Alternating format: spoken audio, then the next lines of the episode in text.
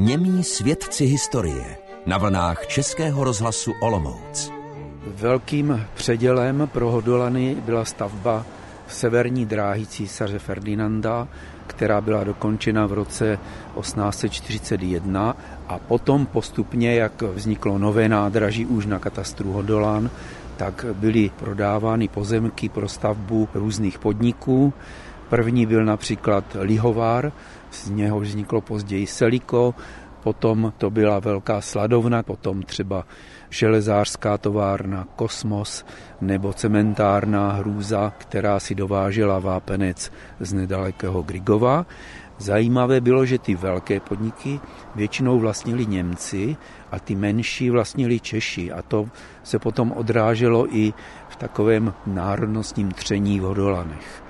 Němečtí majitelé továren tlačili na svoje zaměstnance, aby nevolili české zastupitelstvo, kdežto těm českým majitelům to bylo naopak plus, že tam měli své zaměstnance a podporovali nějakým způsobem potom i vznikající školství a kulturu. Kde bylo to české centrum? Podle toho, co si čtu, to byl hostinec u Mačáků, protože rodina Mačáková byli velcí vlastenci, vlastně už při založení Sokola v roce 1901, tak tady byla první tělocvična sokolská a odehrávalo se zde také divadlo.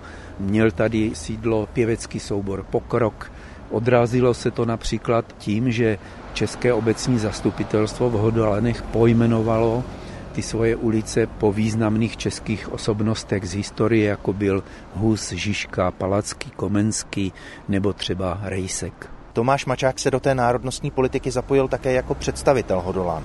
Byl zvolen starostou Hodolán a vlastně on se zapojil do toho usilování v roce 1910 o to, aby Hodolany byly povýšeny na město, čehož dosáhli v listopadu 1913 a byli tak vlastně největší českou obcí a také městem na okrese Olomouc venkov.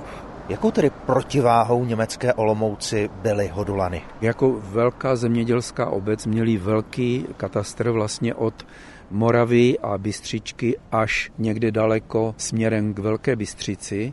Uvnitř pevnosti se nesmělo stavět, to za prvé, a za druhé němečtí radní by ani nepovolili, aby vznikly nějaké české podniky na území Olomouce. Takže Hodolany postupně, jak nabírali zaměstnance, tak samozřejmě byla převaha českých zaměstnanců z okolí, protože okolí tvořila Haná a pro tyto nové zaměstnance se stavili nájemní domy a Hodolany vyrostly na takřka sedmitisícové město. Změnilo nějak starostování Tomáše Mačáka ty Hodolany? Byl to výrazný přerod, krok, změna? Byl to velký přelom, nebyl to jenom on, ale i další politikové z Hodolan, kteří se zapojili třeba do vzniku Olomouckého národního výboru, ale Tomáš Mačák byl takovou tou strunou napjatou, která vlastně tlačila to české. A hned po převratu 28. října 1918 nastínil připojení Hodolan k městu, což se také stalo o něco později v Dubnu roku 1919. Znamenalo to přeměnu německé Olomouce, protože spolu s dalšími českými předměstími nabil převahy český živel, takže vlastně byla asi jedna třetina Němců a dvě třetiny Čechů. Z Hodolan, které jsou rušným a průmyslovým předměstím, i dnes vás zdraví a naslyšenou u dalších němých svědků historie na vlnách Českého rozhlasu Olomouc se těší Aleš Spurný a historik Jan Kadlec.